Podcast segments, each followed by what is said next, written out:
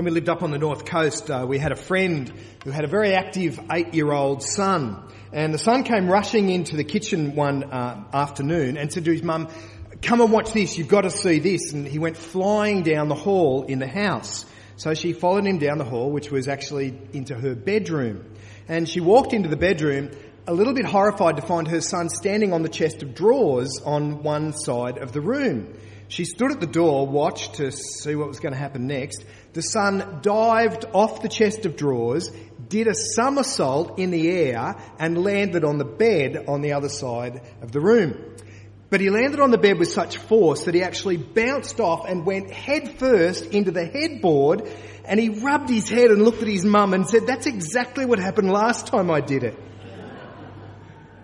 Repetition can be a valuable lesson. It can be a helpful thing for us. And the writer of Daniel is very well aware of repetition because we've got a story today that's almost identical to the one that we read in chapter 3. It's just the names and the mode of death are different. But it, almost every other detail of the story is exactly the same. Uh, we had a story uh, in chapter 3 with Shadrach, Meshach and Abednego being thrown into the fire. Both stories, the king issues a decree that requires God's people to ultimately be unfaithful. In both stories, the punishment for the crime is death. In both stories, there are other public officials who want to get the heroes. They want them out of the way. In both stories, God's men remain faithful to God, and in both stories, God pulls off an amazing rescue. But let's have a look at the story because there are a few other details in here that we do need to notice.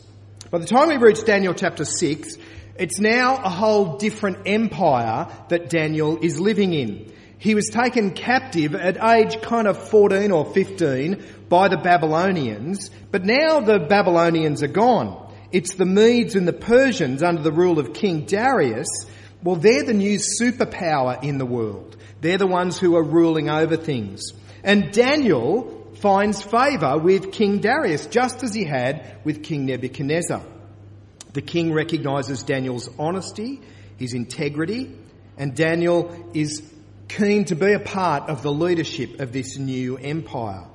Darius appoints 120, they call them satraps, they're really just governors, regional supervisors, 120 of them spread out through the country, public servants to do the day to day running of the kingdom. But three administrators are appointed, three men who will be King Darius's right hand men to look after those 120 governors and make sure that they do the right thing. And Daniel is one of those three. In fact, Darius is so impressed with Daniel that he's actually going to make him number one of the three. He will be the one who will have the ultimate responsibility for ruling over the whole kingdom. Daniel, who had worked hard in the Babylonian Empire, is now working hard in the Persian Empire to seek the peace and prosperity of the people. Now, while Daniel clearly, while Darius clearly respects Daniel, the same can't be said for the public servants. Uh, they disliked him, and disliked him immensely would be the right way to describe it. They don't want Daniel ruling over Babylon. We don't exactly know why. Um, maybe it was because they couldn't do the things that they would do to feather their own nest. Uh, I remember speaking to Andrew Scipione, uh, New South Wales Police Commissioner, and he said that whenever there is a Christian as the New South Wales Police Commissioner, we are standing in his office and they had a photo of every police commissioner in New South Wales for the whole history of the police force. And he pointed out the ones who had been committed Christians. And he said that whenever there is a Christian at the head of the police force in New South Wales, corruption shrinks dramatically. He said the strange thing is those, super, those, those men who were looking after the police force, they didn't do anything to deal with corruption. It was just the fact that their Christian presence there was shining a light on the corruption just by them being there that corruption shrinks down. And possibly that's what it was with Daniel. Knowing that Daniel would be in charge, that his honesty and his integrity would need to permeate everything that happened. Well, they tried to get some dirt on Daniel. so that they could show the king, but they couldn't find anything. There were no skeletons in the cupboard. There was no dirty laundry that they could parade in front of the king. Well, when you can't find dirt, then you do the next best thing. You make some. And they knew that his Achilles heel was going to be his faith in God. So the plan was brilliantly simple, but also effective. Get the king to pass a law so that only Darius could be prayed to for an entire month. That's got to get Daniel into some trouble. And look at what we read. If you've got your Bible there, Daniel chapter 6, and look at verse number 6.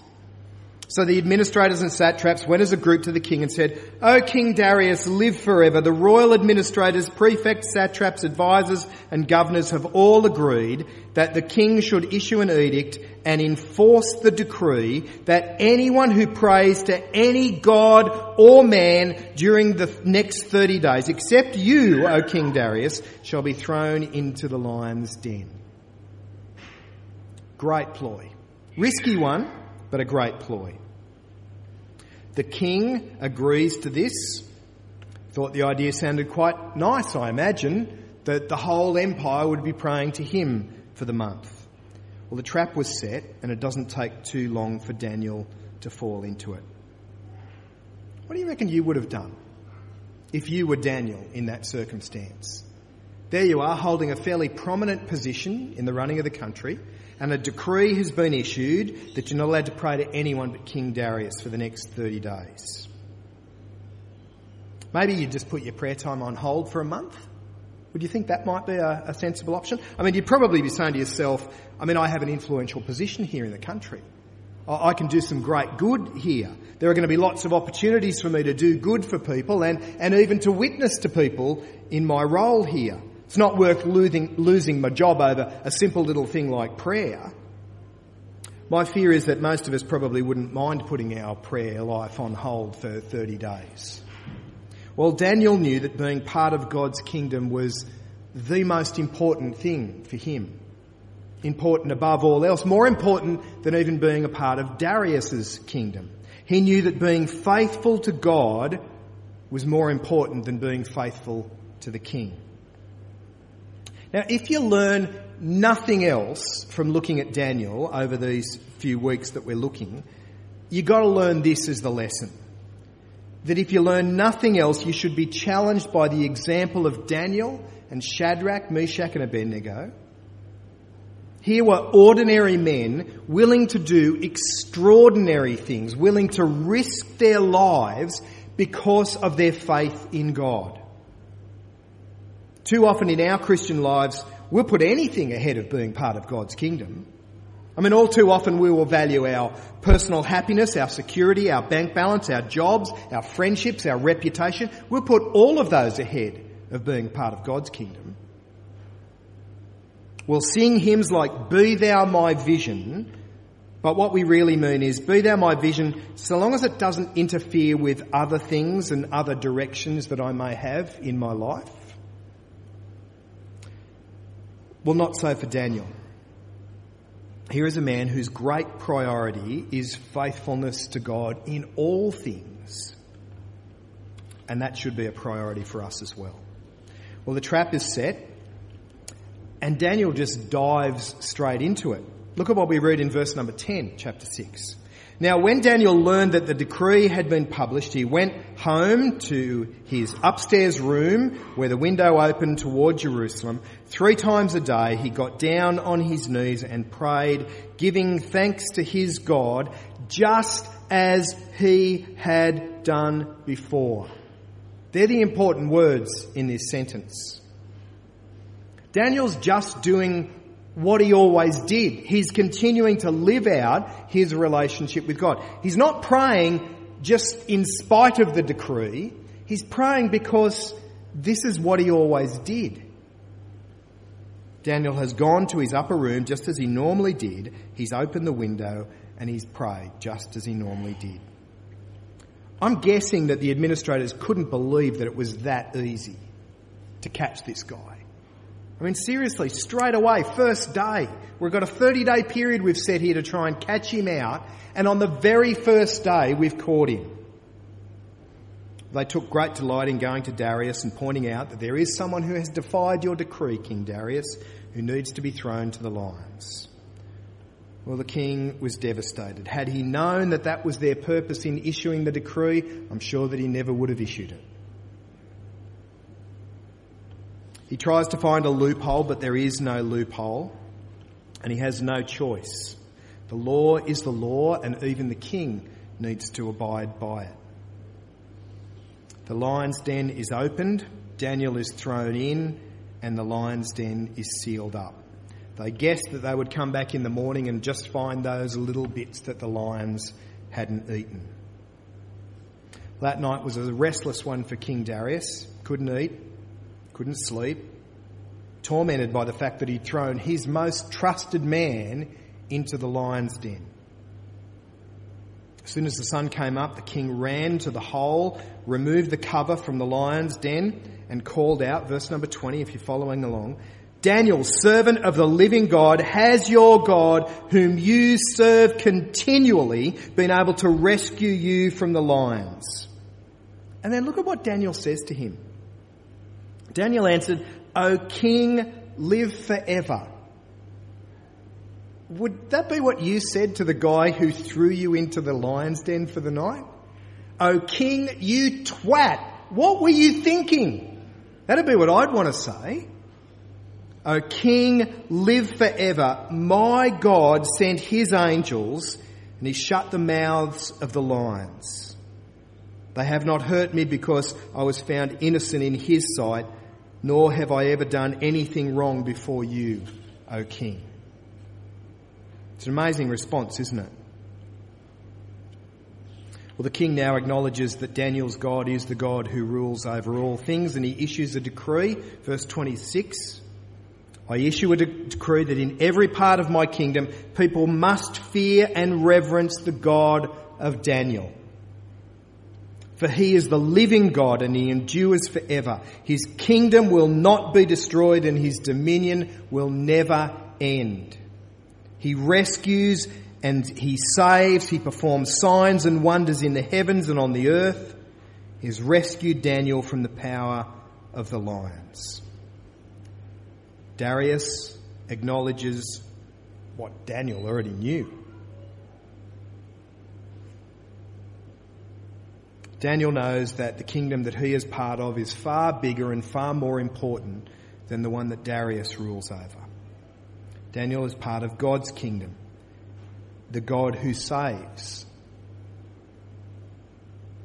As I said before, there's a lot of overlaps between this story and the one that we read back in chapter 3 with Shadrach, Meshach, and Abednego in the fire.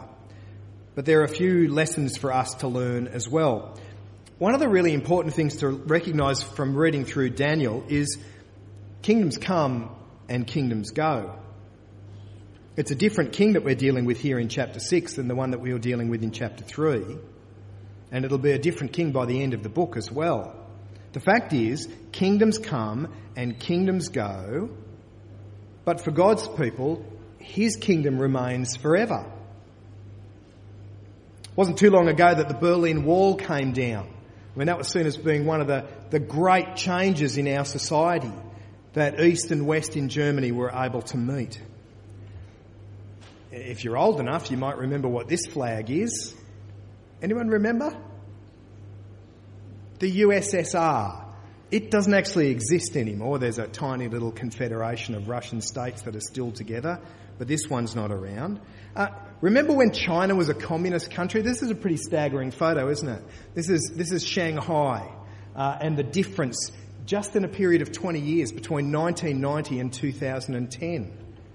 I mean, Shanghai today is just like any other Western city, enormously prosperous and growing rapidly. This last century, Americans were the superpower, but we've now moved into what our former Prime Minister used to call the Asian century, where China will become the significant world power. But you need to keep remembering kingdoms come and kingdoms go. Rulers come and rulers go. But we are citizens of a kingdom that stands forever. We are citizens of a kingdom where Jesus is king and always will be. See, in the end, it doesn't matter whether or not it's Babylon or Persia or the Liberal Party or the Labor Party or communism or democracy. Kingdoms come, governments come, and governments go. Rulers and leaders come and go. Daniel worked to be the best citizen that he could be in whatever kingdom he was living in. But above all, his priority in whichever kingdom it was that he was a part of, was to be faithful to the God who rules over the greatest kingdom. One of the other things that you've got to learn from Daniel is that as people who want to live out our faith in God, it won't always be easy. In fact, we should expect hardship if we're serious about our faith. I mean, Jesus himself on the night before he died, when he met together with his disciples, he said this If the world hates you, keep in mind it hated me first. If you belong to the world, it would love you as its own. As it is, you do not belong to the world, but I have chosen you out of the world. That is why the world hates you. The fact that we are part of a different kingdom will sometimes mean that we don't fit in. Now, you work at, you, you work at being a part of the kingdom that you're in here. Of course you do. You, uh, just as Daniel did, he sought to be the most, most faithful, honest person with great integrity in all that he did and rose to significant positions because of it. But ultimately, the other kingdom, the one that's most important, that may mean that you don't always fit in. And it may mean that people don't like you because you don't fit in. You may look at the story of Daniel and think that he didn't suffer, that God rescued him from the lions. But here's a man who knew war. Here's a man who saw his own country torn apart by war. Here's a man who was hated by his workmates to the point that they wanted him dead. He's a man who knew what it was to be thrown to the lions, and I'm sure that there would have been an anxious moment or two as he makes his way to the floor of the lion's den. If you're serious about following Jesus, then you should expect that there could be suffering along the way. I'm not saying that you go looking for it, but you should be ready for it when it happens, and you shouldn't be surprised if it does happen. We should be ready to face it, ready to be on the outer, ready to be considered out of touch, ready to be considered weird, because we're part of a, another kingdom that's a higher priority for us. And being part of that kingdom may mean that there is hardship. But without a doubt, the big lesson from Daniel is that our God is the God who saves. For Daniel, it was salvation from the terrible lion's den. For Shadrach, Meshach, and Abednego, it was salvation from the fire. But in both of those stories, did you know that there's another common denominator? That there's a heavenly agent in both stories, that fourth man in the fire, and the angel that keeps the mouths of the lions closed. But each of those stories are really just a faint shadow of the salvation that God will bring through Jesus. We may not face blazing furnaces or lion's den, but God has rescued us from something far more serious than that.